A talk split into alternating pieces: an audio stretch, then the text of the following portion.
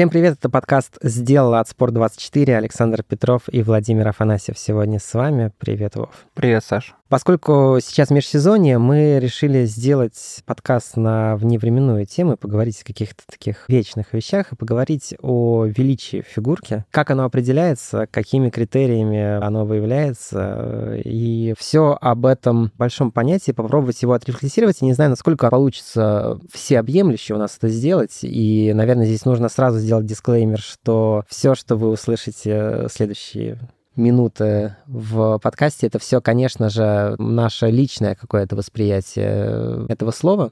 И если вы не готовы к тому, что ваш любимый фигурист подвергнется ревизии на тему величия или невеличия, тогда лучше включите какое-нибудь видео с котиками, оно явно будет лучше. А для остальных, Вов, ну вот идея ты предложил этого подкаста. Величие фигурки. Что это для тебя? У меня вот, например, есть какая-то внутренняя градация между выдающимся и великим. Мне вообще кажется, что слово «великий» у нас не только в спорте, а вообще в последнее время слово «великий» очень сильно заездили, да, и оно несколько обесценилось. Во-первых, есть ли у тебя вот эта вот градация, а во-вторых, давай попробуем вообще понять, из чего состоит величие в спорте и величие в фигурке. Да, вообще, что касается спорта, то мне даже кажется, что более важным, чем титулы, это влияние на спорт.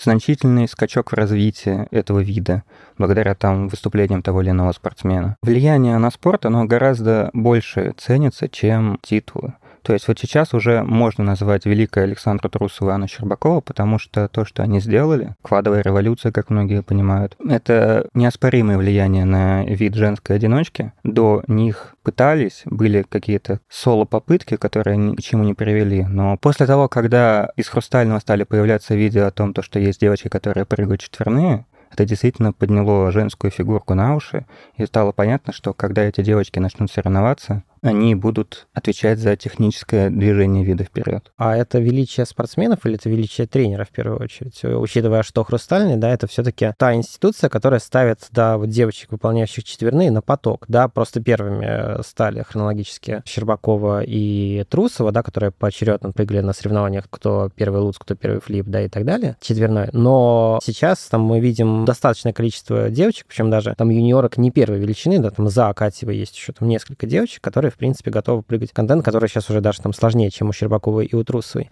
Не значит ли это, что вот мы сейчас говорим, что вот да, они первые, они великие, но мы по э, поводу именно вот конкретного кейса с Хрустальным, мы про женскую одиночку вообще еще поговорим, наверное, чуть попозже. Но завершая вот этот мини-кейс, не кажется ли тебе, что здесь все-таки нужно говорить скорее о тренере, а не о спортсмене? Успех спортсмена — это наполовину успех тренера. И мы должны понимать то, что наверняка среди учениц Тутберидзе были не только Саша и Аня, которые пробовали эти клады. Только у Саши и Ани они стали на поток в хорошем смысле этого слова. И тут, соответственно, Евгений Тутберидзе, ну и без таланта Саши и Ани точно было бы не обойтись. Давай мы про женскую одиночку, опять же, чуть-чуть попозже. Мне хотелось бы сначала вообще определиться с термином. Вот давай великий, там, великий спортсмен, великий фигурист. Прямо по элементно разложим. Ты уже сказал про титулы. Понятно, что первая составляющая — это титулы. Нет, первое — это как раз влияние. Хорошо, уже... первое влияние. Ну, мы можем пока сейчас их накидать, а потом уже расставить в порядке важности, да. Титулы — раз, влияние на спорт — два, что еще? Допустим, с точки зрения доминирования, да, мне кажется, что важный вообще аспект в величии. Мы поговорим, насколько там они должны все быть, чтобы да, там человек можно было назвать великим, фигуристом назвать великим. Но, в принципе, какой-то небольшой, может быть, даже но лучше все-таки там хотя бы год или пару лет период доминирования должен быть. Ну вот, например, для меня, ну, самые великие спортсмены, ну, если мы не берем футбол, футбол это командный вид, если мы берем наверное, индивидуальные. Вот, ну, понятно, Фелпс, да, но вот мне там ближе, наверное, Болт, да, но человек, который, во-первых, раздвинул вообще абсолютно границы того, что было в легкой атлетике, во-вторых, там безумно харизматичный. И, кстати, харизма, да? Личность. Личность, да, да, дело в личности, что за ними, да. Ну и, соответственно, ну, у Болта было доминирование, да, тотальное на, на протяжении десятилетия, это, наверное, абсолютно такой каноничный пример. Доминирование, как мне кажется, то, что это как раз-таки один из тех пунктов, который может иметь плавающее место, потому что, возвращаясь к Саше Саши Трусовой в взрослой карьере у нее доминирования не было ни разу до сих пор пока. Хорошо, доминирование там может быть не одиночное, да, но вот... Э, доминирование на... хрустального, да, но мы же говорим именно о личности. Допустим, мы пойдем сейчас в пары. Вот Саратов Траньков Да, было ли у них доминирование именно их одних? Нет. У них было противостояние с Савченко Шелково. Ну, кстати, который обоих сделал, возвело в да, величия. да, да, да, да. То есть, Великое э, и- противостояние делает великих людей. то есть или доминирование, или противостояние. Яркое противостояние, конечно. Что еще? История. То есть, например, есть пример Хави Фернандеса, который из совершенно нефигурной страны доказал то, что можно стать фигуристом первой величины, рискнув. То есть мы же помним, как он в Сочи проваливался, как он рискнул, уехал к Корсеру. Он, я думаю, благодаря нему в Барселоне произошел финал. Конечно, конечно. Вот. То есть как бы он не добрал титулов, потому что золото взял не он, Олимпиады, но мы не можем не называть его великим. Хорошо, мы вот назвали сейчас несколько каких-то составляющих. Как бы, во-первых, то, о чем я тебя спросил вначале, ты не совсем ответил. Есть ли у тебя градация между выдающимся и великим? И где эта граница вообще проходит? Довольно такой странный ответ, но если человек сомневается, выдающийся человек или великий, это уже говорит о том, то, что скорее выдающийся. Потому что выдающиеся — это те люди, которым чуть-чуть не хватило до величия. Ну, ты понимаешь, что это очень... очень Это су- очень субъективно, да. Но мы тогда можем сейчас составить с тобой критериат и Ну, критериат... пройтись по ним. Ну, хорошо, вот мы составили, мы э, накидали. Должны ли все эти критерии... э, Нет, какие-то нет. плавающие, как мы уже поняли. Хорошо, давай, какие обязательные? Вот, э, ну, у нас Самое вот главное, список. это действительно значительный скачок в развитии. Скачок развития конкретно как вида, или вот условно как Фернандес, который вроде бы ну, не особо повлиял на вид, но его влияние даже с точки зрения внутри страны, я думаю, это было огромнейшим. Слушай, ну внутри страны ладно, но Фернандес, наверное, не изменил фигурку. Он изменил понимание многих испанцев о фигурке. Это тоже заслуживает. Испания все-таки достаточно локальная страна в плане фигурного катания. После Фернандеса Испания не стала прям таки вот фигурно-катательной державой. Не стало, но если сейчас вернуться чуть назад, противостояние Хани и Фернандеса, оно, Безусловно, конечно. оно действительно было и обоих мотивировало на результат. У меня здесь вопрос, так ли э, действительно важно именно изменить вид спорта.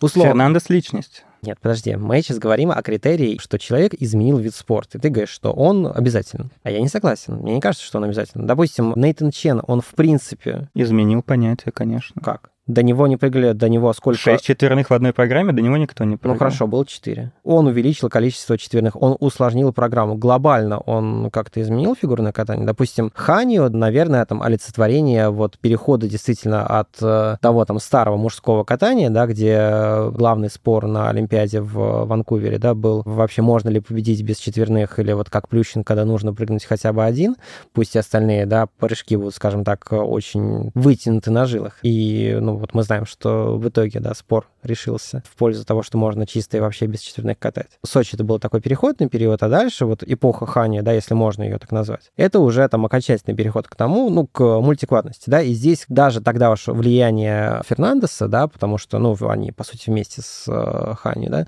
оно выше, чем Чена. Нет, ну подожди, после Пхенчхана началась эпоха противостояния Ханю и Чена как раз да, таки. я понимаю, противостояние началось, но это Нет, противостояние... ну Чен стал великим не после Пхенчхана, давай будем справедливы. Чен Конечно. стал великим, ну вот то, что началось после Пхенчхана, чемпионат мира Да, доминирование. Доминирование. Доминирование. Да. это такая- важно, конечно. Доминирование важно. Я говорю, опять же, про изменения... И это тоже изменение все-таки. Мы понимали, когда выходит Чен со своей сложнейшим набором, это мотивация для других, большинство. Я не знаю, можно ли включать то, что человек своим примером мотивировал других, но это тоже важно. Ну, любой чемпион мотивирует других, нет разве? Всегда э, ты тянешься за лидером. Ну да. И когда лидер делает сложнейший в истории набор, ну, мы не можем называть Чена великим. То есть мы сейчас, конечно, с тобой можем спорить, но Не можем не назвать. не, на- не можем не называть Чена великим. Мы с тобой можем спорить, но Нет, мне кажется, что конкретно в этом случае не может быть Вов, сомнений. сейчас мы не обсуждали Чена. Чен, понятно, да, что великий фигурист. Я говорил об обязательности каких-то критериев. Допустим, победа является обязательным критерием. Давай вот прям по пунктам. Первый, победа. И можно сюда же, давайте красиво завернем, золотой шлем. Является ли там золотой шлем гарантией того, что если человек его взял, он велик? Понимаешь, проблема в том, что, во-первых, не существует золотого шлема, это придумали болельщики. А во-вторых, если мы берем золотой шлем, то он берется сначала лишь в 21 веке, когда, скажем так, образовалась юниорская серия Гран-при. Мы смотрим, например, на 80-е, там даже не было чемпионата мира среди юниоров до сих пор. А сейчас золотым шлемом считается то, что, соответственно, победы на всех стартах и среди юниорах, и среди взрослых. Если мы говорим, что золотой шлем равно величию, то получается автоматически, что фигуристы, выступавшие, не помню точно, до 2002 года, они невеликие, потому что они не могли чисто физически и собрать его. Потому Нет, что ну, просто хра... не было соревнований. Хорошо, окей. Допустим, мы, там, мы делаем поправку, что там до 2002 года была отдельная категория, а вот там с 2002 года. У Нейтана Чена нет Нету, золотого шлема. Нет золотого шлема. У Алины Загитовой есть золотой шлем. Значит ли это, что Алина Загитова более великая, чем Нейтан Чен? Нет.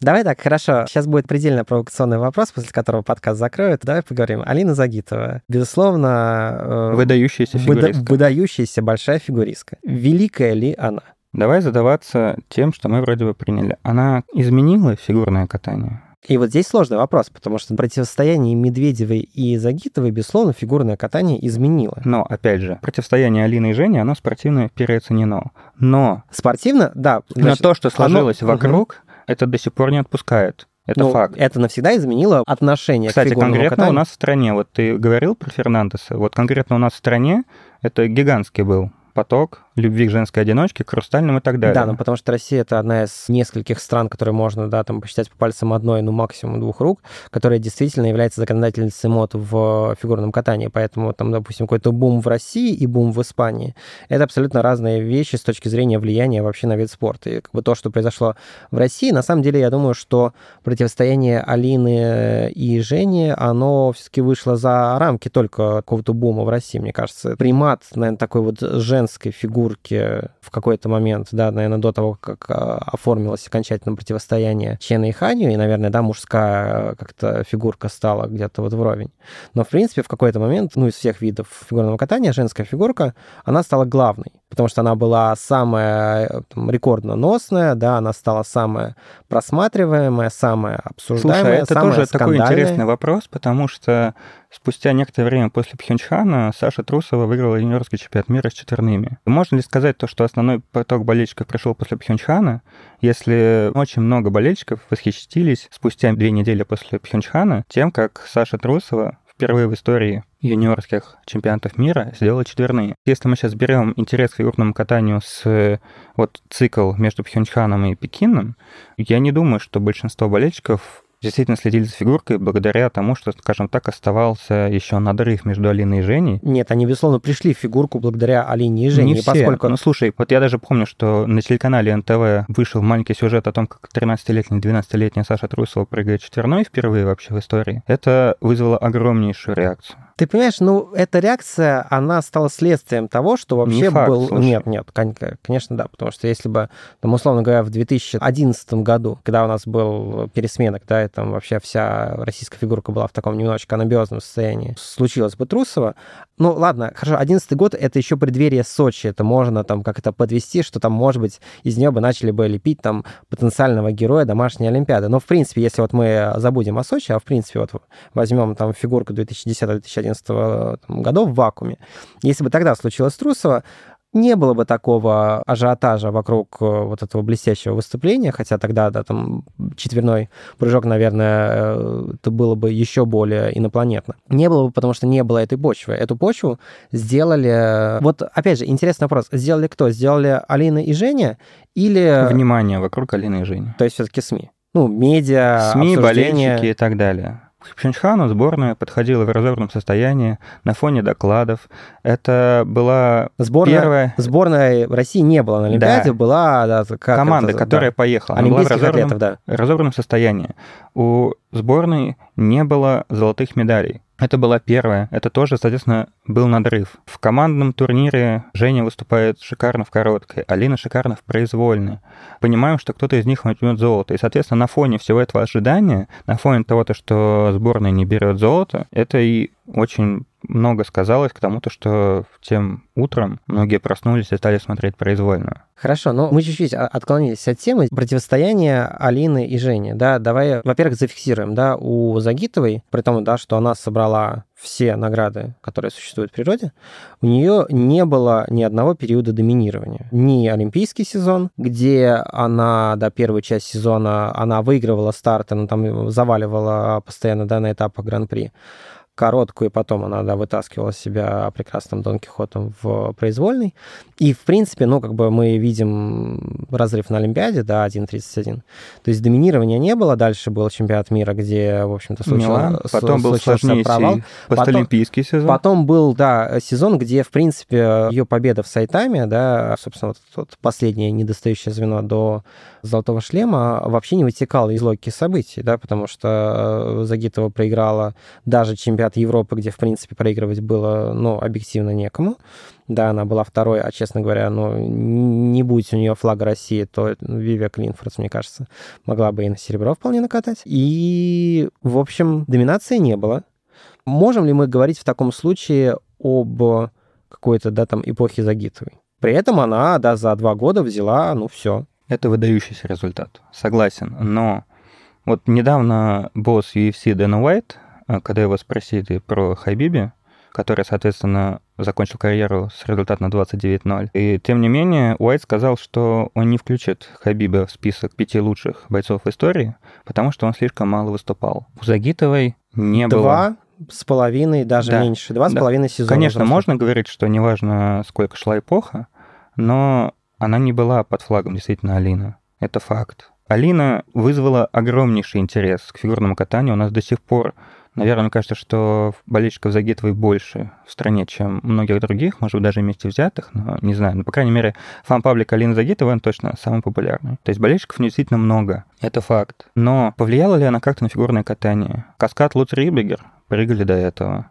1 плюс 6 убрали не из-за... Ну, не 1 плюс 6, а надбавку 10% во второй половине. Это ж не из-за Алины было. Это вроде бы еще в начале сезона было сказано, что поменяется... Так нет, ну даже если мы берем, что это, допустим, из-за Загитовой, это же, ну, наверное, не то влияние, которое делает великим. Условно говоря, ну, есть пример, да, в футболе с футболистом Босманом, да, который через суд добился, да, что он там смог заключить, э, там, по-моему, ввели, в общем, после э, его скандального перехода правило, что если у тебя заканчивается контракт, ты за полгода можешь, в принципе, вести переговоры с другими клубами и заключать, э, и заключать, собственно, на лето уже, когда у тебя заканчивается контракт, заключать контракт с другим клубом и не платить никакой компенсации, да? А, Нет, ну футбол это все-таки пора гораздо больше массовый командный вид спорта, я правильно здесь, сказал. я здесь чуть-чуть о другом. Я говорю о том, что правило Босмана, да, оно изменило э, действительно футбол, изменило там весь трансферный рынок, но при этом там, естественно, не делает Босмана великим, потому что, ну, он стал причиной изменения важных правил, но не в этом величии, да.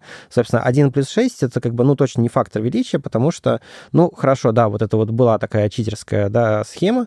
Действительно, Загитова единственная, кто ее выкатывала, лавочку прикрыли, в общем-то, все. В принципе, выдающесть Загитовой, она, безусловно, только не в 1 плюс 6. Но это было бы, наверное, принижение самой Загитовой. А Я не вижу такого влияния Алины на спорт, чтобы было сказано, вот у нас фигурное катание поменялось после этого. Но если подходить вот с этой точки зрения, то фигурное катание действительно раскололось, но раскололось оно общественно. То есть не как вид спорта. Вид спорта продолжил существовать. Они, вид спорта получил новую олимпийскую чемпионку и поехал дальше. с Вид спорта Австралии. получил огромное внимание. Вид Внимание, спорта- количество болельщиков, да, но И формат этих болельщиков, потому что, честно говоря, вот эти вот все такие фан-дома, да, которые возникли вокруг... э, Ну, нет, мне кажется, что это проблема чистой эпохи, потому что если бы мир соцсетей, таким, как мы его сейчас знаем, существовал бы, например, во времена Солт-Лейка, то было бы гораздо даже больше обсуждений.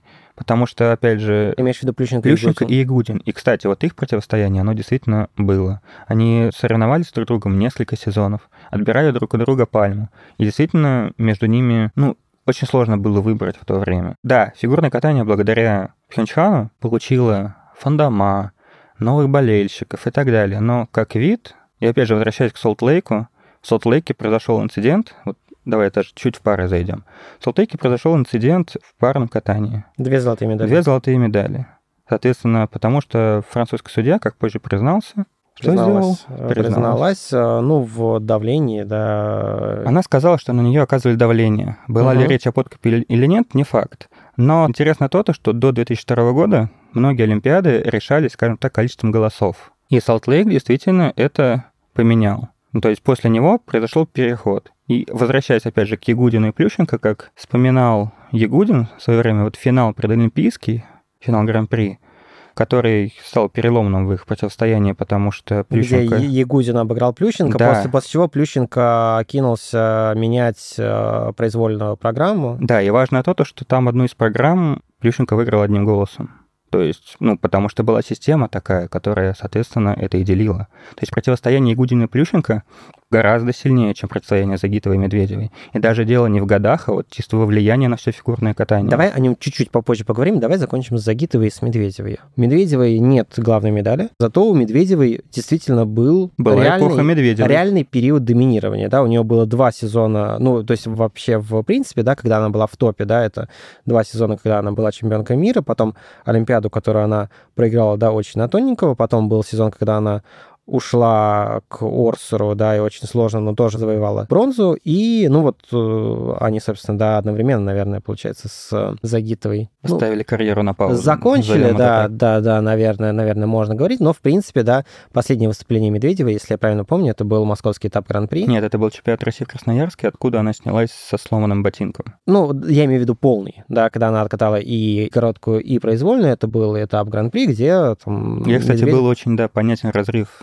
Медведева была, скажем так, ну, практически она там вернулась, наверное, к своей там форме Пхенчхана. Да, она была, ну, там очень хороша. Там не было какого-то прогресса, ну и, наверное, о нем было сложно говорить в техническом да, плане. Но это было действительно там стабильно. Да. Э, кстати, про стабильность, да, Медведева несколько десятков стартов подряд без падений. Да, и это... еще можно вспомнить влияние Медведевой, то, что чемпионат мира командный 2017 года, все понимают, то, что это турнир на расслабоне и так далее. Там судейство более лояльное. Но Женя установила там три мировых рекорда, и, и, их засчитали. И, угу. и да, и их засчитали. То есть, нет, дело не в том, что их засчитали, то есть отдельно это можно, но они приплюсовали две программы, что как бы... Не делается, да. Да. Но это, скажем, такой штрих к портрету. Вопрос. Женя установила больше мировых рекордов. Давай еще вот начнем добавлять к этому. Хорошо. А личность Медведева и Загитова. Ну, мы отсекаем, допустим, там до 2000... Там, 19 -го года, до, давай. Ну, 20 даже. Ну, вот, да, до начала там 20-го, когда уже, по сути, одна стала строить прям... Женя была настоящей звездой. Женя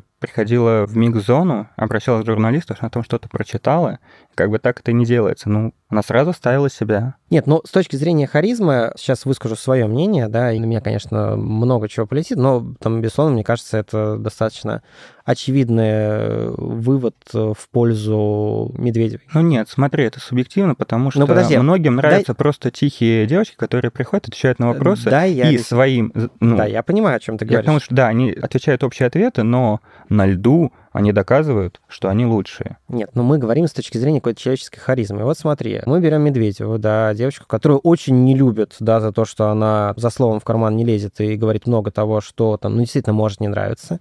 Да, она ушла от Тутберидзе, и мы помним, да, вот этот период в Канаде, где она, в общем-то, тоже не стеснялась говорить и о периоде в Хрустальном, и о том, да, какую там свободу она получила, и, в общем, наверное, весь пик, да, ненависти к Медведевой, да, который во многом, да, у какой-то группы болельщиков болельщиков остался до сих пор, но тогда, там, если вот открыть какие-нибудь комментарии под новостями со словами Медведевой вот после, когда она ушла в апреле или в мае 2018, то есть вот лето 2018 и осень 2018, там открытые прокаты, вот это все, там, ну, такой градус ненависти, что, в принципе, вот когда мы там говорим про травлю Загитовой, да, мне вообще слово травля, да, вот в таком контексте не нравится совершенно, мне кажется. Травля — это вот там, когда людей в 37-м травили, да, это как бы, ну, немножечко другое, но если, допустим, применять что к Загитовой после Пхенчхана, что к Медведевой после перехода к Курсору, это там плюс-минус, кстати, ну, сопоставимые, наверное, уровни ненависти, да.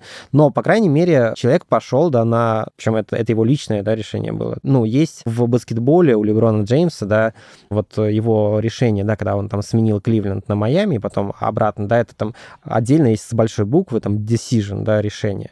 И это там важная часть его какого-то культа. И в этом, да, Медведева тоже в какой-то степени, да, вот она сделает этот э, decision, да, она ушла от Тутберидзе, ушла от тренера, который-то ее сделал тем, кем она стала. А по поводу Загитовой, очень долгое время, опять же, да, мы сейчас вообще, важно, говорим не о спортивной составляющей, да, мы говорим сейчас именно о какой-то личности, о какой-то о харизме, Загитова говорила, ну, такими словами нейросети. Ну, то есть сейчас, да, она стала, скажем так, намного более раскрепощенной, и здесь там может нравиться, может не нравиться, что она говорит. Но до этого, скажем, все ее интервью сводились, ну, к таким ответам максимально попадающим в целевую аудиторию. Ну, вот там, когда ее спрашивали, что там ты возьмешь на необитаемый остров, да, и там, я не помню, что там, книги, коньки и любимых тренеров, да, и вот это вот все. Ну, это, с одной стороны, создавало как раз, хотелось понять вообще, что из себя представляет Загитова на самом деле, потому что действительно, ну, было понятно, что вот как раз Загитовой за этими словами, ну, практически нет, ее очень мало. С другой стороны, вот когда там она наконец-то начала говорить, ну, я лично немножечко скучаю по прошлым временам, когда вот была эта загадка. Но... Ну, согласись, да, смотри, давай. Загадка была во время карьеры, да. Вот. Это раз. Ты уже скучаешь, потому что ты это уже отмечаешь. Это раз. А два, я, опять же, не соглашусь... Но в этом что, не что, было харизмы. Не соглашусь, что харизма решает, потому что это, скажем так, добавляло еще один виток в их противостояние. Представление, вот Женю все ругают, плохая девочка, Алина примерная девочка. Да, да, да, вот. да, конечно. Не обязательно, скажем так, зажигать в интервью, чтобы делать удивительные вещи на льду.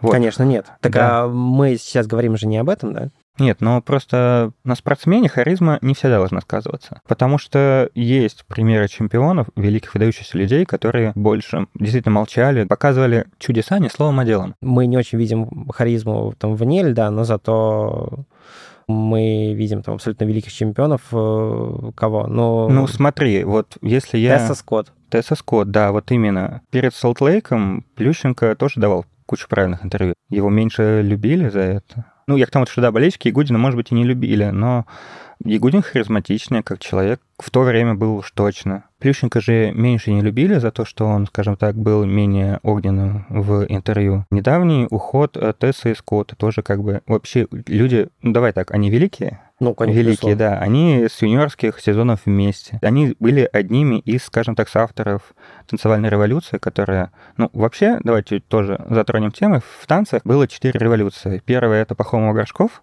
благодаря которым этот вид вообще и появился на Олимпийских играх. Потом это Тора Ладин, чье болеро действительно свело многих с ума. Третий — это Зуева Шпильбанд, что они сделали в Ванкувере. То есть Тесса Скотт и, соответственно, Дэвис и Уайт — это продукт российского тандема Зуева угу. и Шпильбан.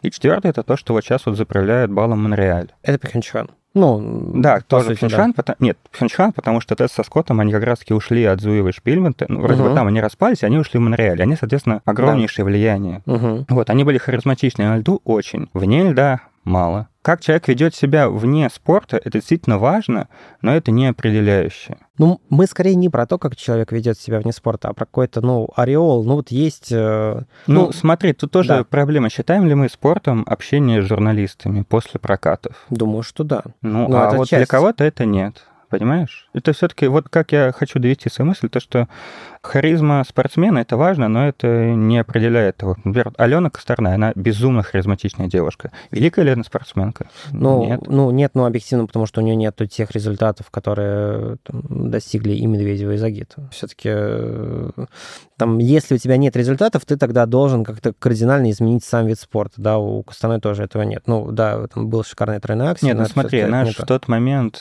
ну, на момент пандемии она владела двумя мировыми рекордами. У нее были победы на, все, на всех Нет, международных ну, стартах, понятно, был но... титул. То есть потенциал был, возможно, когда-то еще реализуется. Харизма есть, но... Нет, ну, этого, скажем, ну, объективно мало. А, чтобы закрыть, ладно, тему, давай, чтобы мы, у нас все-таки не сводился весь подкаст к Медведевой и Загитовой. Вопрос. Я ставлю в иерархии Загитовой. Я признаю безумно заслуги Алины. Это выдающийся результат. Естественно, победа на всех стартах. Да, в карьере, я имею в виду главных международных. Но Женя сделала для вида спорта больше. Она доминировала. Для меня это показатель. Ты так очень обтекаемо сказал, я скажу более прямолинейно, да, я, безусловно, считаю Медведеву великой. По Загитовой у меня есть сомнения. Потому что, объясню почему, потому что все-таки, да, мне кажется, Загитова могла, безусловно, абсолютно стать великой без каких-либо но. но Слишком мало времени. Да, это но есть в том, что было всего два сезона, ни в одном из которых она не доминировала да, и скорее там Сайтама, да, это абсолютно алогично. Да, с точки зрения того, что происходило по ходу сезона. Это понятно, что это, да, история преодоления, это, да, там Нет, очень опять красиво. Же, да. Это идеальный сценарий для спортивной драмы, потому что Алина, она приезжала в неизвестный город Москву большой. Ее взяли не сразу, были переломы. Она побеждает по юниорам, выходит, не будучи фаворизом случаются проблемы, Пхенчхан, потом ужасная трагедия в Милане, следующий сезон, куча проблем. Как казалось, потом Алина выступала на чемпионате России с ожогом. Может быть, еще что-то было, о чем мне рассказывали. Потом тут Берит сказала, что ее везли с мигалками в аэропорт, и Алина выходит и побеждает. Это, Это на чемпионат мира. На чемпионат мира. Угу. Это прекраснейшая история. Да, но ты же понимаешь, что она не отражает реальную карьеру. Из любой карьеры можно, наверное, выцепить вещи и представить их так, что это будет вот прям какая-то великая спортивная драма. Но если смотреть с другой стороны, то, в принципе, вообще по тому, как каталась там Загитова на Европе, из стройки бы она, наверное, бы не вылетела бы, да, но, в принципе, там, вполне Загитова с тем результатом, который она показала, могла бы не сразу ехать в Сайтаму, а ехать и добираться вместе с Туктамышевой и с Медведевой на финал Кубка России. И я, честно говоря, в той форме, в которой была тогда Загитова, не уверен, что она обыграла бы их обеих. И как отказаться от одного и отказаться от другого? И то, и то было. Да, безусловно, были вот все те события, которые ты описал, которые укладываются в идеальную спортивную драму, они были, это реальность. С другой стороны, даже, да, там олимпийский сезон, где Загитова, да, выиграла много титулов, это доминированием как минимум и как максимум тоже не было. Вот, поэтому здесь выдающаяся ли Загитова, да, великая, не знаю. А у Медведевой какая-никакая у нее была эпоха. Ну, не эпоха, но, скажем, период, да, какой-то. Ну, называть там, наверное, 2-3 года. Сложно какой-то эпохой, хотя, наверное, там в, в нынешнем фигурном катании женском, да, где скоротечность возведена в абсолют, наверное, кстати, можно назвать. Но для меня Медведева, да, вот если строить, как э, Билл Симмонс, да, строит вот в баскетболе, да, какую-то иерархию, для меня Медведева будет выше. Вообще, говоря о великих одиночницах, ни в коем случае не стоит забывать об Арине Слуцкой. Дело не только в драме Солт-Лейка. Кстати, забавно, что все фигурное катание на Олимпиаде 2002 было обвеяно драмой, в каждом виде была своя история. На протяжении двух олимпийских циклов Слуцкая стабильно была в числе лучших. Она выиграла две медали игр, два золота чемпионата мира, у нее рекордные семь побед на чемпионате Европы. Кстати, вот оно, то самое доминирование. И, конечно, каскад Луц Ритбергер. Сейчас его принято называть фирменным каскадом Загитовой, но ведь первая в истории его исполнила именно Слуцкая. И когда сейчас болельщики Алины говорят в духе, кто такая эта ваша Слуцкая, какое право она вообще имеет, это, мягко говоря, странно. Мы с тобой немного спорили об этом, но пример Слуцкой реально подходит. Это влияние на катание внутри страны. Да, первая чемпионка мира из России стала Бутырская, но еще до того, 2001 года, Слуцкая стала вообще первой фигуристкой из России, Советского Союза, соответственно, которой удалось дважды подняться на пьедестал чемпионата мира. Она была очень стабильна, на два цикла неизменно входила в число лучших фигуристок планеты. История сложилась по-своему, Слуцкая без олимпийского золота, но на величии Слуцкой это вряд ли сказывается. И все, что мы видели в Сочи, то, что идет сейчас, вот всплеск женского катания, эти ведь девочки, они как раз-таки видели и равнялись на Слуцкую. Нет, Слуцкая это, безусловно, величина, причем, как мне кажется, незаслуженно сейчас немного забытая, вот после всех драм там Сочи, сначала потом Хюнчхана, Пекина. Они не так много вспоминают, хотя у Ирины была действительно и выдающаяся стабильность на протяжении многих лет, о которой, кстати, нынешние девочки могут только мечтать.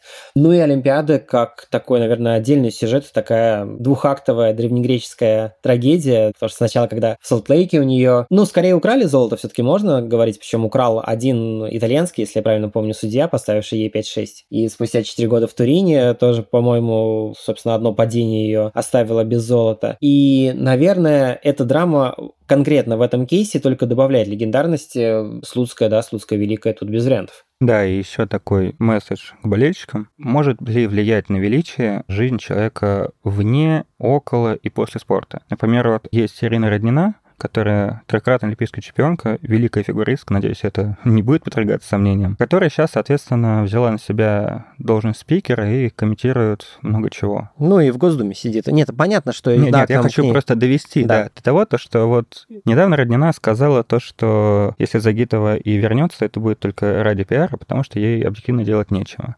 Болельщики тут же накинулись, типа, кто Роднина, кто она такая. Вот то, что меня зацепило, одно из последних, что в 16 лет Алина стала обладателем золотого шлема, а у Родниной этого не было. Ну, Опять давайте же, мы, мы уже, просто да, открываем да. Википедию, смотрим на количество титулов, на настоящее доминирование. Как Роднина, Ирина сделала намного больше для вида спорта. И она имеет, скажем так, понимаешь, ну, вообще это тоже такая, наверное, другая тема, но когда эксперт говорит негативно, на него куча сваливается, это факт, но эксперт имеет право высказываться, на это он и эксперт. И Ирина своей карьерой точно это доказала и имеет право, и когда говорят, что типа где Загитова, а где Роднина, мне ну, кажется, что... Тут действительно, где Загитова и где Роднина. Нет, ну, это как нет бы... тут даже, ну, наверное, тут проблема времен, потому что сейчас, э, заканчивая тему с Родниной, тоже одно типа было, что Роднина брала свое золото, когда там прыгали двойные, что ли, и так далее. Но это часто, например, есть... То, что в... Грецкий забивал больше шайб, Грец... что ворота были больше. Больше. Есть э, в женском одиночном, да, Соня Хэнни. Да, вот давай мы тоже это тоже закрепим, потому что каждый фигурист берет максимум от того, что есть в техническом арсенале на данный момент эпохи и так далее. Да. Соня Хэнни, она просто выкашивала все в 30-е годы, если не путаюсь. В те времена ну, максимум был одинарный.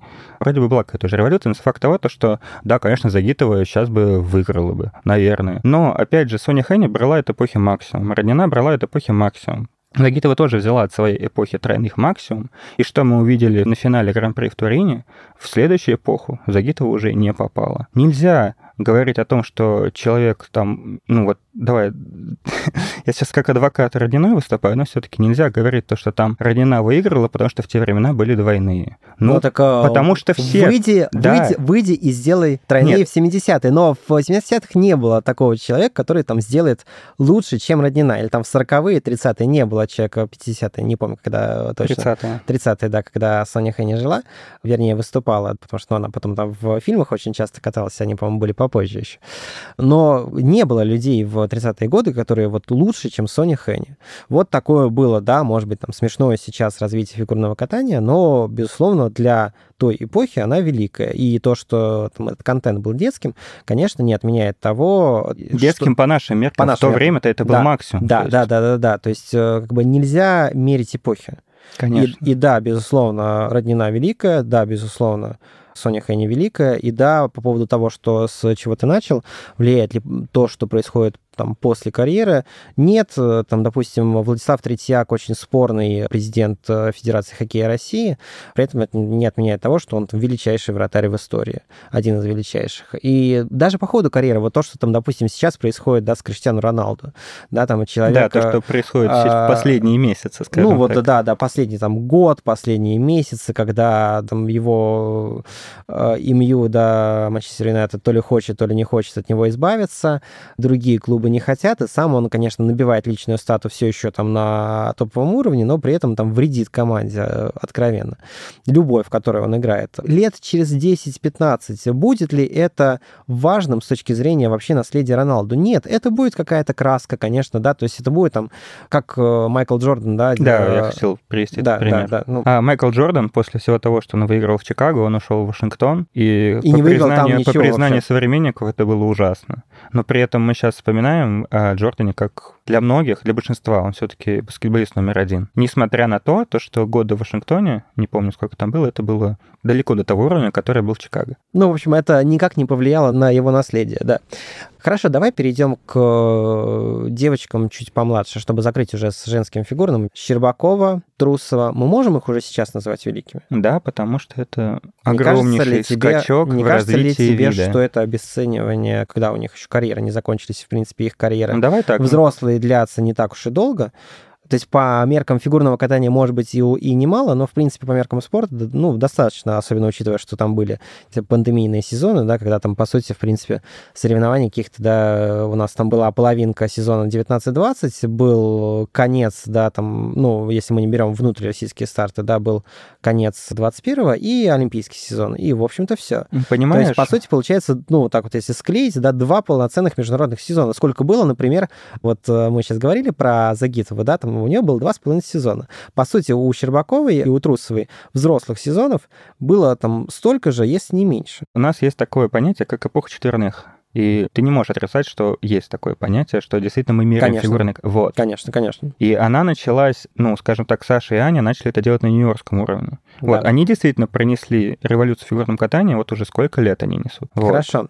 По Ане, Влияние по Ане вообще вопросов, там, допустим, мало, да, олимпийская чемпионка, чемпионка мира, выиграла там главные старты, да, трехкратная чемпионка России, причем первый раз чемпионка России, она в 15 стала, по-моему, да, если я правильно помню. То есть, ну, да.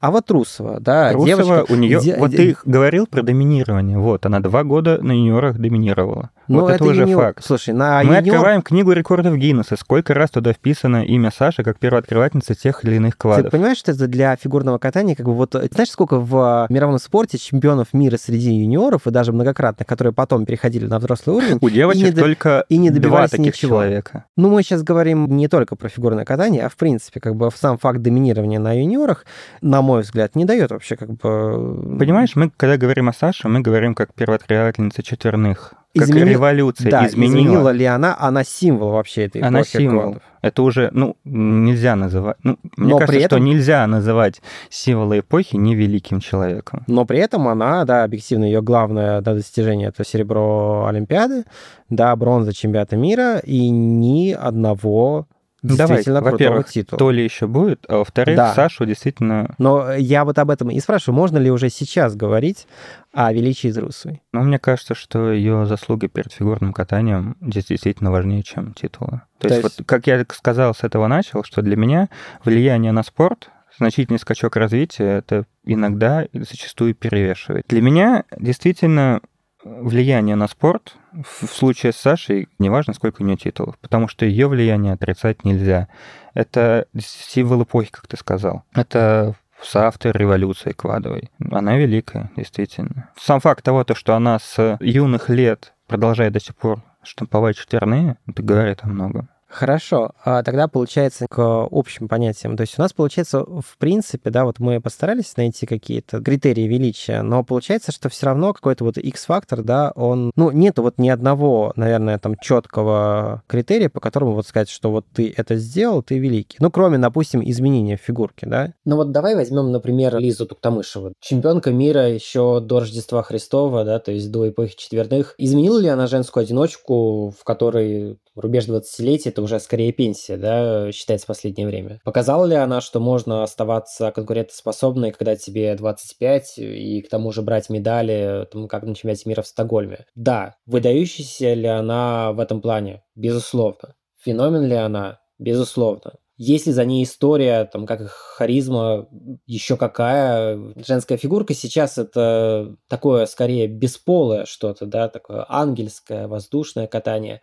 А Токтамышева в этом плане это такой антагонист вообще всей фигурки, да, это огонь, Токтамышева это секс, ее Toxic это абсолютно уникальная вещь, потому что только с она смотрится, и только с она может смотреться, в принципе, органично, но вот со всем этим набором, великая ли Токтамышева? Наверное, на каком-то длинном историческом отрезке все же немного не хватает того же какого-то исторического отбора на Олимпиаду. Вот, наверное, да, чего не хватает Лизе. Или там другой пример. Сурья Бонали. Она изменила фигурку? Ну, в каком-то... Во-первых, она там... А мне кажется, что кейс Бонали это такой же, как ты приводил пример с футболистом. То есть, как бы это произошло, Слушай, Здорово, но это нет, есть ну хай- ну, подожди, смотри, это есть она, хайлайт? Она делала то, что не делает никто. Она делала, кстати, там, ну, супер элемент, да, ну, вот это вот э, сальто, да, которое она делала. благодаря ней, да, появился И- запрет, но сам факт того, его, то, что это и его просто... запретили. Ну, давай есть- так, на полотне истории далеко не все знают, кто это такая. Хотя, в принципе, ну, давай тогда у нее было там несколько э, серебряных медалей чемпионата мира. Она была, по-моему, четырехкратная чемпионка Европы, между прочим, да. Она там остановилась на, в шаге от э, медали Олимпиады. Она была четвертой. Ну смотри, здесь мы ставим тот факт, что величие может быть внутри страны. Но она запомнилась? Не, ну, ну, подожди, то есть вот, Давай так, главный хайлайт жизни у нее есть, естественно. то есть вот э, сальто, оно вошло в историю фигурного катания? Вошло в историю фигурного катания, без, без- безусловно. Ну, то есть как бы это там один из там, главных, наверное, символов. Там, Ну, э, фи- ее э, карьеры фигу- уж точно. Фигурного катания, да не, ну в принципе, наверное, фигурного катания 90-х, там, женского, в принципе, можно говорить о том, что это там достаточно серьезный хайлайт. При этом там Сурья Бонали великая, Для французского фигурного катания, да, для мирового нет. хороша, Тони Хардинг. Тони Хардинг нет, потому что главный хайлайт ее жизни — это околоспортивная Ну, история. слушай, ну давай так, ну это же, вот ты говорил про историю. это же великая история. Ну, что, что значит околоспортивная, прости, это же было во время ее спортивной карьеры. По кому еще сняли фильм, э, кого еще играла Марго Робби? Вот э, Тони Хардинг Она играла. играла жену Джордана Белфорта. Главный хайлайт в жизни Тони Хардинг это то, что она захотела убрать свою соперницу. Вообще у нее был еще тройной аксель. Да, но не она первая его прыгнула. Не она первая его прыгнула, его японка Ито, да, по-моему, первая. Но я не помню, честно говоря, приземлила ли она его удачно, а первой, кто стабильно начала прыгать тройной аксель, была Тони Хардинг, между прочим. И то, что, да, там, может быть, другие ее, да, какие-то артистизм, да, какие-то другие вещи у нее хромали. Но, тем не менее, да, вот этот вот, э, собственно, первый элемент ультрасит, ты вот говоришь про, да, там, э, эпоху квадов. Ну, ну, Да, да, да, конечно, а Тони Хардинг не спровоцировала эпоху ультраси, но, в принципе, она стала первопроходцем, она там в какой-то степени, Ну, можно слушай, говорить... Микки Анда великая фигуристка. Можно говорить, что она опередила свое время. Ну, Микки Анда. ну нет, наверное, Ну вот, да. она же первая в истории попытал, ну, даже приземлила вроде бы четверной. Ну, она приземлила, но она его не исполняла, опять же, стабильно, да. Ну, опять и же, если бы Тони Хардинг и тут- и- стабильно исполняла трикси, она тут- бы выиграла гораздо больше. Хорошо, но тут есть еще история. История, но она связана не с тем, какая Тоня замечательная спортсменка, а с тем, то, что она захотела убрать соперницу. Окей, то есть ты отказываешь, что не Хардинг великий. Марго Робби великая, Тони Хардинг нет. Прекрасно, хорошо. Камила Валиева. Изменила ли она фигурку? Наверное, да. Потому что, ну, мы сейчас не берем повышение возрастного ценза, которое во, во многом э, спровоцировал ее допинг-кейс, да, но она первой э, стала стабильно прыгать разные элементы ультраси, аксель и четверные. Она Стала пер- совмещать это в одной программе, Да, конечно. она первая, кто помирила безумную сложность, и все-таки, наверное, это сделала не Щербакова, а именно Валиева, с какой-то, да, сумасшедшей пластикой, да, и сумасшедшими компонентами, да, по баллам они были у Щербаковой, но все-таки, честно говоря, мне кажется, это, ну, немножко разные вещи, Валиева на уровень выше. Валиева установила кучу мировых рекордов У Валиевой уже. сейчас три действующих мировых рекорда, Да, это и, важно и, и они там поднялись, да, где-то там сумма поднялась там баллов на 40. Да, то есть это какая-то не трамвайная остановка, это просто там несколько, это там трамвайная линия. При этом, ну вот, можем ли мы сейчас ее, да, на Олимпиаде, на главном старте, да, ее карьеры произошло то, что произошло, и опять же, это история, конечно, безусловно, для Валиевой, это там ее трагедия, да, и, ну, это же реально такой... Ну, смотри, вот ты мне Хайлайт. задавал вопрос насчет Трусовой, можно ли сейчас ее назвать великой. Я Да. сказал с уверенностью да, потому что она соавтор революции. Валиева, при всей ее гениальности, техничности и так далее, она живет в эпохе четверных, то есть не она ее строила. Вот, Но она ну, ее, смотри, слушай, подожди, давай подожди, так, смотри, подожди, это, подожди. это эпоха четверных прыжков 2.0. Она, безусловно, ее Да, модифицировала. это ну, апгрейд, но... ну, потому что, ну, дальше уже, в принципе, как бы невозможно. Нет, нет, я договорю то, что Давай. Вот как раз-таки, к сожалению, Камила, это тот случай, когда, ну, наверное, не хватает титулов, которые, возможно, еще и отберут, которые сейчас есть. И давай так, Валиева будет великой, если она после всего того, что произойдет, мы не знаем, какое будет наказание, будет ли оно. Вот. Но если после всего этого Валиева вернется и сделает сумасшедшие вещи, возьмет титул, да даже не титул, слушай, даже сам факт. Я, кстати, не знаю, вот, вот мы говорим о кино, вот по Валиевой же тоже можно потом в будущем будет снять сумасшедшее Конечно, кино. абсолютно. Да. На данный момент сложно называть Валиеву великой, хотя, если мне кажется, если ее мировые рекорды так никто и не побьет, это действительно, ну, может там обнуляться они из-за новых системы. Это то действительно будет здорово. Проблема в том, что эпоха Валиевой в фигурном катании она в этом сезоне попыталась начаться, но оборвалась. Доминирование было, но оно оборвалось. То есть год назад, когда Валиева выступала ну, в ковидном сезоне, когда она выступала во взрослом, там ее доминирования не было. То есть как бы она проигрывала старты. Трагедия Валиевой в том, то, что, вот как многие типа говорили, действительно, что это будущая олимпийская чемпионка. Ну, я в хорошем смысле к тому, то, что ну, она действительно выходила без конкурентов. Когда она на первом же старте тут же обновляет мировой рекорд, первый старт в карьере, э, в взрослой карьере. Но ее полет оборван, это факт. Если вот допускаем, что наших спортсменок не вернут на международные старты в ближайшие несколько лет, Валиева что-то выиграет там в России, но при этом как бы ничего не выиграет в мире. И вот, в принципе, вот то, что она выиграла, ну, что там получается, чемпионат Европы, да, финал Гран-при. а, Не было финала. Ой, финал Гран-при отменился же, да. Чемпионат Европы, да. При этом, ну вот при абсолютно каком-то божественном катании, и что, ты ее не назовешь великой? Но опять же, это будет смотреться на тайминге. То, То есть, есть ну, на данный момент, вот мы сейчас с тобой... Понимаешь, на, на, данный момент на данный Камила момент... Валиева проходит... Э, с, ну, сейчас расследуется ее дело. Ну, чисто априори нельзя называть человека великим, когда он подозревается...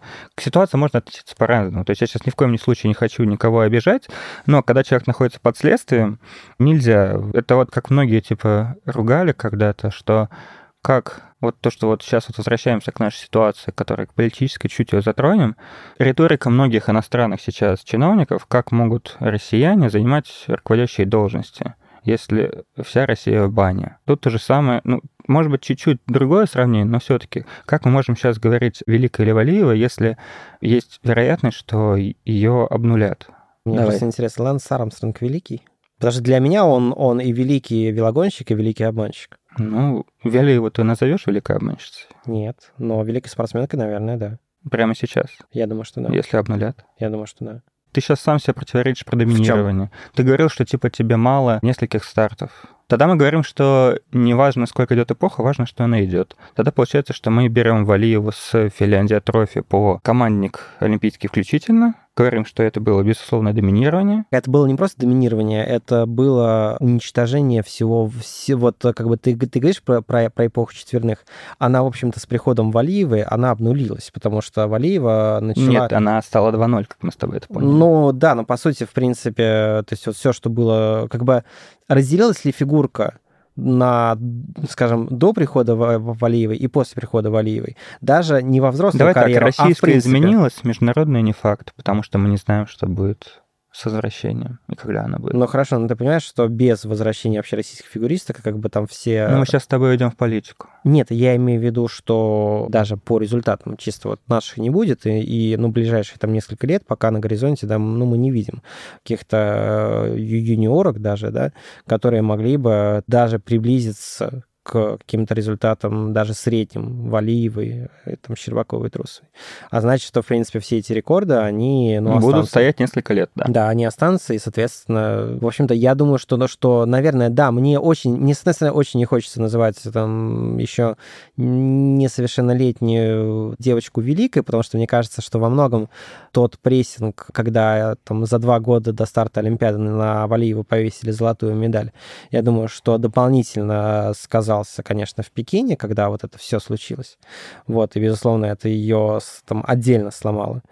Но, наверное, вот, ну, из того разговора, вот, который мы с тобой сейчас ведем, вот э, в нынешней эмоции, да, сейчас я, наверное, там, в, если вот спросить там, с Валиева уже скорее великая или все-таки нет, я, наверное, скажу, что да. Я Привет. хочу дать время этой истории. Я признаю ее доминирование, я признаю ее влияние, действительно, это все, что происходит. Что мы сейчас влияние на спорт? Да, доминирование, да, личность, ну, Камила личность, действительно факт. Но вопрос, чем все это кончится. Давай поговорим про танцы, тем более, что в них довольно легко, наверное, ориентироваться по величию. Мы с тобой это обсуждали, наверное, что скрывать перед подкастом, когда вообще об этой теме говорили, что вот эта вот очередь пресловутая, да, о которой многие говорят, да, она, ну, помогает, наверное, достаточно четко отделить, скажем, великих от просто хороших. То есть, да, там в течение циклов, ну, были люди, которые брали вообще все, да, сметали во время цикла. Были, там, допустим, попадаки Сизерона, которые там что-то могли проиграть, да, но, тем не менее, все равно, да, был тот лидер, который выкашивал все, или там большую часть э, титулов, определял вообще э, вид фигурного катания на ближайшие 4 года. И, наверное, ну, можно вот, ну, если брать вот последние циклы, да, Пападаки Сизерон великие, ну, наверное, да. А, Тесс Скотт великие, ну, безусловно. А Дэвис Уайт вот, кстати, у меня вот вопрос по ним. Ну, Дэвис Уайт они и Тесса Скотт, они существовали в одной группе, они друг да. друга делали. Да. Под взором Марины Зуевой и Игоря Шпильбанта. Да, но все-таки, и... мне кажется, Тесс Скотт великий, а Дэвис Уайт нет. Я считаю то, что Потому без что... Тесса и Скотта не было бы Дэвис Уайта, как и наоборот. Понят... Опять же, это противостояние. Вот мы говорим про да, противостояние. понимаешь, да, понятно, что там составляющие величия Тесса и Скотта — это, да, конкуренция вот с американцами.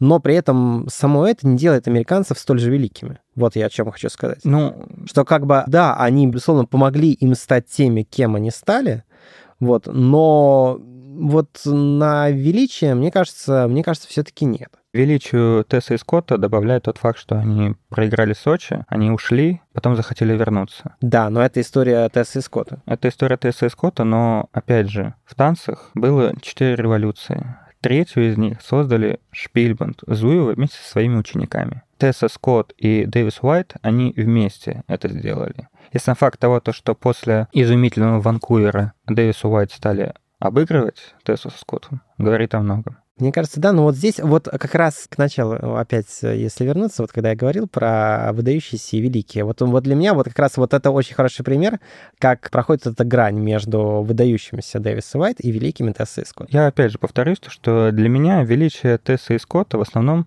добавляется тем, то, что они вернулись.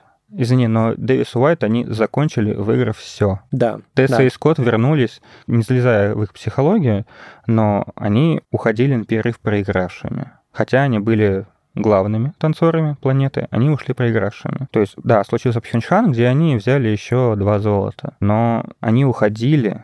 И, опять же, когда даже пересматривать те прокаты, Комментаторы говорят, что это оба великих дуэта. Действительно, оба великих. По наградам собрали больше Тесса и Скотт, но они собрали больше, потому что они вернулись. Возвращаясь к теме доминирования и так далее, показательно то, то что предолимпийский чемпионат мира перед Сочи, который был, вот идет Дэвис Уайт, чуть-чуть им проигрывает со Скоттом, гигантская пропасть, и третье место Боброва Соловьев. То есть Дэвис Уайт и Тесс со Скоттом, они вдвоем, два дуэта вели за собой этот вид оба вдвоем. И они сделали друг друга. Хорошо. Можно ли без доминирования говорить о каком-то величии? Допустим, Никита Коцелапов, который не был никогда, да, в составе какой-то топовой пары, которая определяла вообще... Это вообще очень грустная история, потому что пара Коцелапов и Ильиных, она должна была становиться Это да, безусловно. Она, циклом, она, но... она могла действительно стать таковой, но не стала. Тем не менее. Никита Коцелапов великий фигурист для России, но для вида для мирового катания он выдающийся. При этом все-таки... Э... Великий для России, потому что, ну, просто... Нет, ну, у нас там два золота Олимпиады, пусть и в команднике, тем не Давай, менее. второе золото можно ставить под вопросом, но все равно у Коцалапова золото, серебро и бронза Олимпийских игр. Он mm. великий для России, для фигурного катания мирового нет. А то, что они с Викой обыграли Попадаки Сезерон? Ну, там слишком много «но» случилось. Точнее, не МНО, а звездочек. Почему так произошло? Вот, они обыграли Попадаки Сезерона э, в Граце, когда Попадаки Сезерон ошибались. Да. А Вика с Никитой делали... Ну, смотри, опять же... Вот ну, даже... просто, понимаешь, как бы, в принципе, то есть они как бы выступили ну, главными антагонистами. Вот ты говоришь про Дэвис Уайт, а нельзя сказать про то, что Попадаки Сезерон во многом ну, если вот... А, нет, нет, нет, потому что Попадаки с Сазерон катались... Ну, давай, так, они, возвращаемся они, назад. Они Попадаки в своей лиге, ты считаешь, с, Конечно, Попадаки с Сазерон, они тренировались, опять же, на одном коньке с, с Тессой и Скоттом. Это монреальская группа. Нет, хорошо. И после Пхенчхана Попадаки с Сазерон... То, что происходило после Пхенчхана, это эпоха Попадаки с Сазерона. То, Конечно. что Синица и Коцелапов постарались бросить вызов, это здорово. Они стали твердо второй парой. Да, ты это не факт. думаешь, что они бросили вызов? Ну, то есть вот... Это вот, нет, они не бросили когда, вызов, потому как, что... Когда Попадаки с Сезерон выходили на Олимпийский сезон, ты не думаешь, что они ориентировались все-таки на Синицына Кослапова? Нет, они как бы все старты показывали, что французы выше. Понимаешь, вот э, мы даже это обсуждали в прошлых подкастах, я повторю еще раз, что то, что Синицын и Коцелапов могут выиграть Пекин, это, мне кажется, была такая утопия, изначально вброшенная, чтобы, ну, не знаю, что болельщики поверили, что ли, ну, потому что было понятно, что французы абсолютно недосягаемы. Что, соответственно, Пекин пока подчеркнул. Но даже до Пекина, когда их продолжает срать, я помню, даже я сравнивал, что удивлялся, почему там нашим поставили там чуть больше компонента, но это были просто частные истории, дающие, скажем так, мнимую надежду. Про мужское одиночное мы много сейчас сказали про женское, а вот если про мужчин, мы, конечно, сейчас дойдем до Плющенко с Ягудиным. Мне хотелось бы поговорить э, про одно противостояние и одного фигуриста перед этим противостояние Брайан Орсер и Брайан Байтон. Орсер. Великий тренер, но не фигурист. Хотя противостояние. Противостояние, но он проигрывал. Ну, он проигрывал. Ну, слушай, Медведева тоже проигрывала за Нет, нет, я к тому то, что... Но Медведева мы как бы ставим, да, ну, не Понимаешь? сравнивая эти, конечно, вещи, но, в принципе, мы говорим, что Медведева проигрывала за Гитовой, но при этом все равно есть какие-то вещи, которые там составляют да, какое-то ее наследие, ее величие. У Медведева было доминирование, у Орсера нет. Байтана просто если я ничего не путаю, то он даже ни разу не проиграл. Но, по крайней мере, у Орсера, по-моему, да, у Орсера нету... У Орсера две серебряные, да, и он дважды проиграл. Побед. Байтана, ну, опять же, даже чуть-чуть такой плюсик в карму Байтана, то, что он создал Тана, опять же, влияние. Великий фигурист э, выиграл у своего главного соперника в противостоянии. Ну, наверное, для североамериканцев противостояние двух Брайанов это что-то было здорово. Ну, Но... мне кажется, и для мировой фигурки, в общем-то, ну, того, того периода. Да, но Байтана вышел из нее абсолютно победителем. Орсер, неудавшееся то, что у него получилось в спортивной карьере, он сполна получил это в тренерской. Тренер, он действительно великий. Фигурист нет. Хорошо, тогда еще одна личность, которая мне интересна, Алексей Романов для России великий. Да, давай забудем про Россию, потому что, в принципе, все фамилии, которые мы называем Великой или Загитова для России, безусловно, да. Вообще, ну, все фамилии, которые мы сейчас называем, мне кажется, российских фигуристов в масштабе там, российского, советского фигурного катания, они все могут называться великими, да. Мы, когда все говорим про величие, наверное, давай иметь в виду фигурное катание в общем. Почему Урманов не великий выиграл? У него не все? было доминирования, он не все выиграл. Это яркий фигурист истории России, да. На него смотрели юные Плющенко и Ягудин. Да, но для развития спорта, ну, может быть, да, он повлиял на Плющенко и Ягудина. Но это, опять же, вот та история, то есть вот э, мы сейчас, да, наверное, зафиксируем, что люди, которые повлияли, да, на, на то, чтобы там произошло что-то великое, да, наверное, там их самих, да, великими называть все-таки нельзя, да, и я как раз с этой точки зрения, да, соглашаясь с тобой про Арманова, я провожу параллели с э, Дэвисом Уайт. Ну, у Дэвиса Уайт было доминирование. Ну, слушай... Ну все, давай мы уже закрыли блок танцев. Мы сполна поговорили про Загитову Медведеву. Мне кажется, было бы неправильно, если бы мы там, отдельно бы не остановились бы на феномене Плющенко против Ягузина. Во-первых, частично уже затронули, и мне кажется, что мы здесь согласимся, но э, друг с другом, но зафиксирую. Ты согласен с тем, что если бы противостояние Плющенко и Гузина проходило бы в эру соцсетей, оно бы затмило бы все противостояния фигурки э, там, последних, э, там, ну, вот последних лет? Да, 10? конечно. Почему? Потому что два совершенно разных фигуриста. Один бросает все, едет в Америку к Тарасовой, другой остается у своего тренера. Вот, совершенно разные образы они рисовали на льду. Конфликт личностей по великим пока повременим, это в конце блока затронем, но оба выдающиеся фигуристы действительно вели всю мировую фигурку за собой. У обоих было доминирование, то есть даже вот если мы сейчас не трогаем после Солт-Лейка, когда Югудин ушел, но в период между Нагана 98 и Солт-Лейком у обоих были сезоны доминирования. То, что Ягудин так ни разу не выиграл чемпионат России, это... Нет, ну чемпионат России это, конечно, главный турнир э, Вселенной, но все-таки э, при этом у Плющенко была после Ягузина была эпоха. Ну, действительно, да, вот это вот, ну, то, что было, ну, по сути, да, он там ушел после Турина, потом вернулся, это отдельный, да, сюжет. Но, в принципе, да, у него был действительно там цикл, ну, если не полного, да. Да, там, был цикл там, чисто Плющенко там, после Солт-Лейка до Турина. У Ягудина такого не было. Ну, нет, проблема в том, то, что было. То есть, как бы Плющенко включился в гонку за Солт-Лейк только за сезон до. Ну, да, До да, этого да. Ягудин выкашивал международку. То есть 97, 98, 98, 99 Ягудин выкашивал проигрывал чемпионат России, но выкашивал международ. Хорошо, но он выкашивал, можно тогда сказать, что он выкашивал, пока просто там Плющенко... Пока Плющенко не окреп, пока, может быть. Пока был э, пересменок, да, там Урманов уже ушел, Плющенко еще не окреп, да, а Плющенко помладше, чем, чем Ягузин, да, и поэтому как бы вот, а когда это противостояние оформилось, уже вот этого доминирования не было. Принижает ли это Ягузина? Ну, подожди, у него же оно было, доминирование было. Было, было, было конечно. Вот. Мы же не можем этого отрицать. Да, Плющенко феноменально прошел сезон 0-0-0-1. Феноменально. Да, и он пришел, казалось, пришел на смену Ягудину и заберет у него Солт-Лейк. У обоих были эпохи. Плющенко еще... Ну, опять же, тут уже вопрос, стал ли Плющенко более великим за после, но если мы сейчас берем чисто вот на момент Солт-Лейка, оба подходили, будучи чемпионами мира, Европы, победили финала Гран-при, отнимали друг друга много всего, это факт. Оба вели фигурку с собой. Вот, вот опять возвращаясь к... То есть получается, что это вот, вот тот самый случай, когда практически вот все компоненты совпадают. Ты затронул момент, я согласен с тобой, мне интересно, раз что ты затронул, можно ли считать Плющенко по факту более великим, чем Ягудин?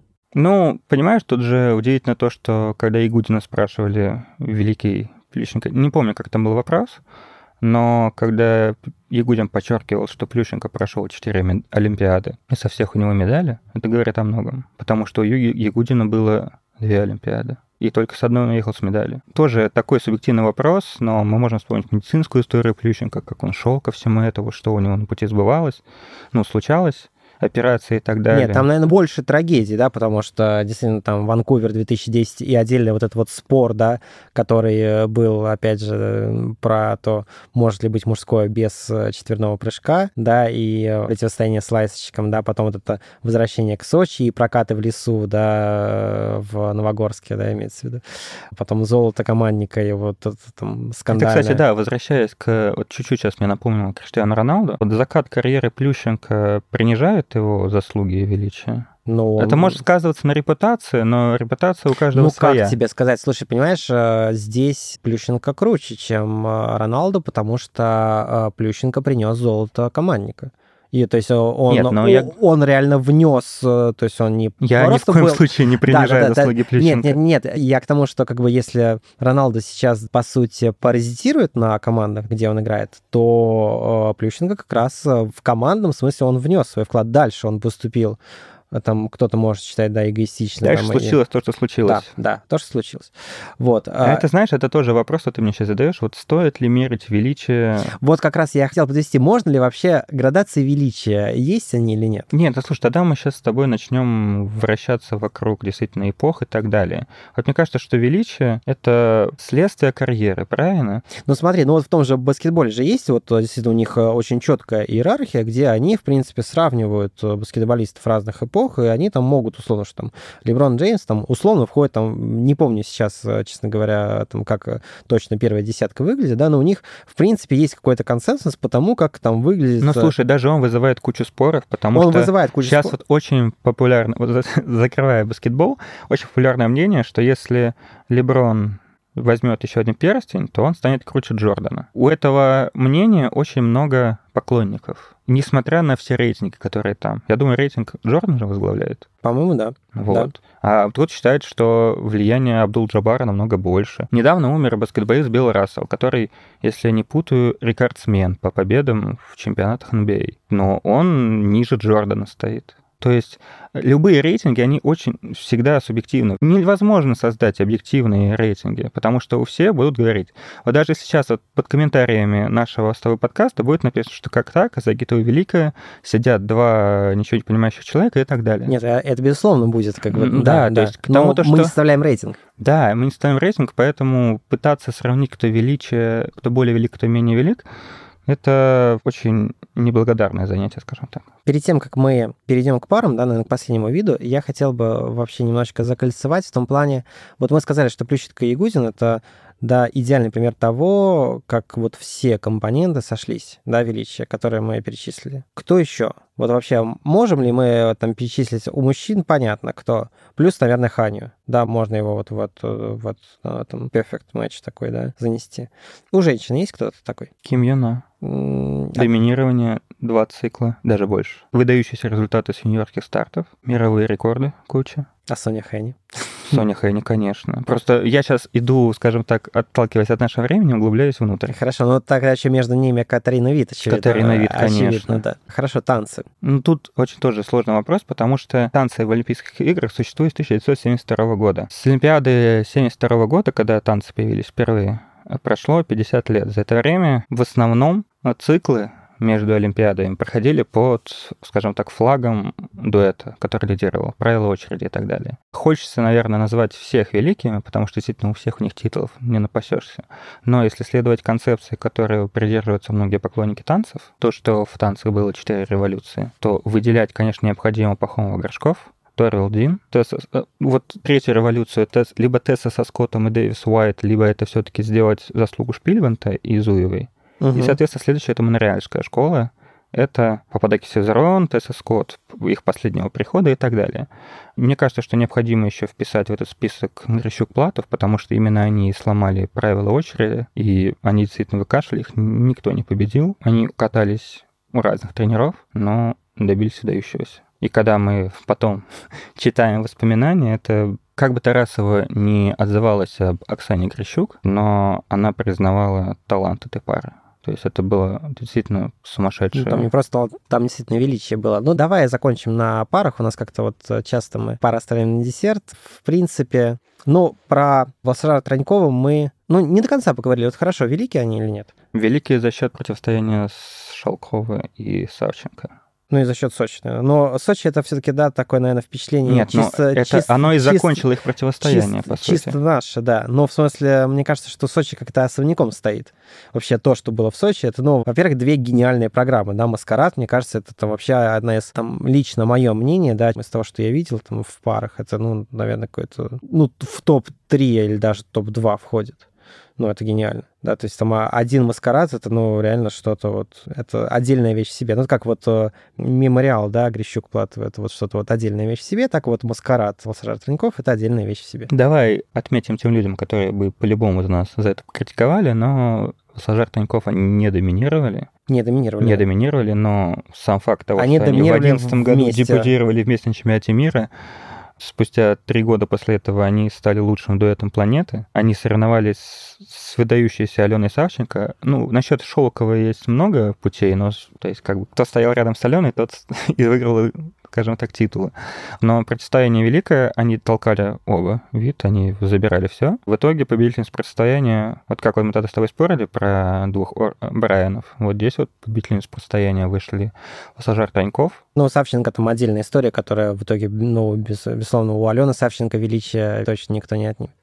А, кстати, по поводу там из ныне живущих, да, великой пары, наверное, можно назвать одну, Суйхань, и это удивительно, потому что они по очень, ну, многим критериям, ну, сейчас они наконец-то закрыли гештальт с, с золотой олимпийской медалью, но, в принципе, да, я бы их назвал великими еще до Пекина, хотя, в принципе, у них не было каких-то вот, не знаю, периодов тотального доминирования. Но да, они выступали не так часто очень. Да, да, да, да. У них ну, вот сложно говорить, пара вообще какой-то отдельный такой, да, вот мне кажется, наша Ну, иногда наши критерии... перевешивает личность. То есть смотри, если сейчас возвращаясь к Ирине Родниной, она же выступала и с Улановым, и с Зайцевым, но многие выделяют именно Роднину, это не совсем справедливо, наверное. Но, конечно, говоря про пары, ну, Роднина-Зайцев, Союз, да, это великий союз. С Улановым не факт, опять же, вспоминая историю, почему они еще разошлись, но это уже другое дело. На поток были победы поставлены именно Родниной и Зайцева. Но вот, с одной стороны, я сейчас думаю над э, тем, изменили ли Суихань фигурку, и с одной стороны, кажется, что, ну, вот если чисто как-то так бюрократически подходить, да, наверное, нет. Да, ну, четверную подкрутку как бы Тут делали делали до Проблема них. вида, потому что... Да, да, да, да. Но при этом, в общем, наверное, та хореография, которую они там делают, и те образы, которые они делают,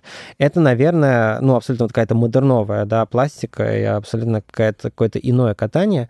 Я... Ну, по-любому вот... в следующие годы увидим клонов их пытающихся скопировать. Ну, не это, клонов, это влияние. Ну, конечно. да, да, да, да. Ну, просто мне здесь вот вспомнилась одна пара, которая могла бы быть примерно такой же, но не стала. Это пара Столбова-Климов. Вот, мне кажется, мне кажется, что вот как раз из э, русских пар потенциально, опять же, вот э, ты говорил, что не сравнивать, да, величие, но мне, но мне кажется, по потенциалу Столбов и Климов могли стать более великой парой. Потому что действительно у них было вот это вот катание, у них была вот эта пластика, вот э, была вот эта вот абсолютная инаковость да, которые, там, видишь последнюю разминку чемпионата мира, да, и там катаются все, наши хорошо катаются, да, отлично, у нас там 3-4 да, даже пары, которые там могут претендовать на медаль чемпионата мира, но выходит Суихань, да, и ты понимаешь, что ну, это вот абсолютно какой-то другой вид спорта. И вот с э, Столбовой и Климовым было то же самое, да, ты выходишь и видишь, что вообще люди катаются как-то абсолютно по-другому и э, показывают какие-то там эмоции, которые, в принципе, ну, в постановках там набор эмоций достаточно ограниченный но они показывают их так, как не показывал никто. Это вот, да, мне хотелось как-то, когда мы вот говорим про пары, отметить пару, которая могла быть великой, но великой не стала, ну, в силу разных причин, и это вот прям обидно. Нельзя не отметить Бережную и Сихрулидзе, потому что это было сумасшедшие спектакли на льду, их Чаплин — это одно из лучших. Вот ты вот говоришь про маскарад. Опять же, вспоминая скандал, к сожалению, Солт-Лейка, но во многом благодаря великолепным Сихарудидзе и Бережной это случилось. Вот, в итоге... Там у Бережной же вообще, в принципе, у Бережной и, и своя история, история очень, да. да, да, да, такая тоже кинематографичная во многом. До этого, соответственно, Гордеев и Гриньков, потому что ушли, вернулись, безоговорочно победили. Не трогаем трагедию, которая случилась потом, но сам факт. Потом Артура Дмитриева нельзя не выделить, потому что он с двумя партнершами выиграл Олимпиаду. Тоже сумасшедший результат. Белоусова Протопопов как первооткрыватель. Вот мне не нравится, что мы ушли в какое-то такое перечисление просто пар. Ну, это не совсем перечисление, просто так получилось, то, что с момента, когда советские фигуристы вышли на международный уровень, они заправляли всем видом спорта. То есть Белосов и Потапов выиграли две Олимпиады. Потом появилась Роднина, которая выиграла три Олимпиады. Потом была вспышка Васильева и Валова, которые пошли на вторую Олимпиаду, но их перекрыли Гордеев и Гриньков. Ну, то есть это вот такие эпохи, которые, да, да это... глобальные. То есть получается, что у нас вообще в парах, да, еще больше атомизированность эпох, да, и они так очень четко разделены, чем... То есть, получается, пары такой самый консервативный в этом плане вид спорта. Да, то, что мы подчеркивали не один раз сегодня. Хорошо, э, Татьяна Татьянина и Максим Маринин. Вот при том... Ну, и тоже можно вспомнить китайцев из Ванкувера. Ну, кстати, Ханмаджа это вот... Э... Тренер, да. Как, вот. как тренер, да, но вот э, две пары, которые вроде бы и домини... Ну, у них ну, Понимаешь, были, да, было возвращаясь к Ванкуверу, да. тогда уже хотели повесить золото на Савченко и Шелкова. Вот, там случилось, не получилось. Проблема в том, то, что пары сам по себе слишком консервативный вид спорта, и там сложно действительно делать какие-то революции. Но вот мы чуть-чуть не заметили китайцев, которые выиграли в Ванкувере, то, что Татьмянин и Маринин выиграли в Турине. Обе пары доминировали на протяжении циклов своих, но... А вот, а вот чего им не хватило, на твой взгляд? Хайлайта, наверное такой очень странный ответ, но за что ты вспоминаешь Татьяну Маринину? Честно говоря, за победу в Турине, но, но это вот победа в Турине именно как э, вот это вот плюс один, э, самое ужасное, чего я на самом деле не люблю, вот это вот плюс один к медальному зачету Олимпиады. Это сейчас вот э, абсолютно личное мое ощущение, да, и опять же, мне категорически не хочется принизить выдающуюся нашу пару но действительно какого-то вот такого, да, взрыва, как там Маскарад или там как э, тот же, да, там Иисус Христос суперзвезда, и когда э, Макс, да, просто там на колени падает и плачет, это, конечно, да, вот, ну, это запоминается действительно какие-то моменты величия, да. Хунбуджао, кстати, можно его скажем так, сделать то, что это же вроде бы была первая победа китайских фигуристов на Олимпиаде, по крайней мере, парников уж точно. Ну, да. Да, да. и то, что он спустя годы закончил карьеру, стал тренером и привел своих учеников, это очень круто. То есть это как его история, великий парник. Ты знаешь, я хочу закончить. Мы, мне кажется, одну фамилию упустили. И, вернее, даже две про Сочи, раз уж мы заговорили. Вот. И, ну, наверное, с одним ты согласишься, что Аделина Сотникова, хоть пусть это первая да, золотая медаль, наверное, все-таки великой назвать нельзя. А вот Юлия Липницкая. Это вот действительно ведь образ выдающийся. Но опять же, это, понимаешь, Проблема в том, что это. Липницкая — это хайлайт, и он один. Ты говоришь Липницкая, у тебя в голове девочка в красном пальто. Да. А что стоит за этим? Но ведь... Респект Спилберга, да, здорово. Но после Сочи Юля как фигуристка не Но раскрылась. Не это раскрыл... была вспышка, понимаешь? Вспышка, вспышка, да, но это не великая вспышка. Разве вот... Ну, вот... слушай, нет, великая вот... вспышка, можно говорить, что Загитова в Пхенчхане — это великая вспышка. То есть, ну, человек собирается в одном месте, делает шикарные вещи, забирает все и идет дальше заниматься своими делами. Выдающаяся фигуристка, хотя мне кажется, что, к сожалению, не все выиграла. Там есть... Далеко много, не все выиграла, да. да, есть да. много, есть, скажем так, точек понятных почему. Спасибо Юле за Сочи, но вводить список великих фигуристок Опять же, вот, давай закончим тем, чем мы начали. Скачок в фигурном катании благодаря Лепницкой и Сотниковой не произошел. Да, может быть, случился у нас бум в женской одиночке внутри страны, типа все стали... Ну, по сути, да, и началась как бы серия, но это внутри страны история. На фигурном катании это никак сказалось. Просто спорт получил новых чемпионок и пошел дальше. Что ж, ну, вот такой у нас получился разговор о величии. Мне кажется, достаточно интересный. Это был подкаст «Сделала». Александр Петров, Владимир Афанасьев. Ставьте лайки этому видео, нам это правда очень важно. Подписывайтесь на YouTube-канал Фигурка. Слушайте нас в iTunes, Google Podcast, Яндекс Музыки. Счастливо, не болейте. До свидания. Всем пока.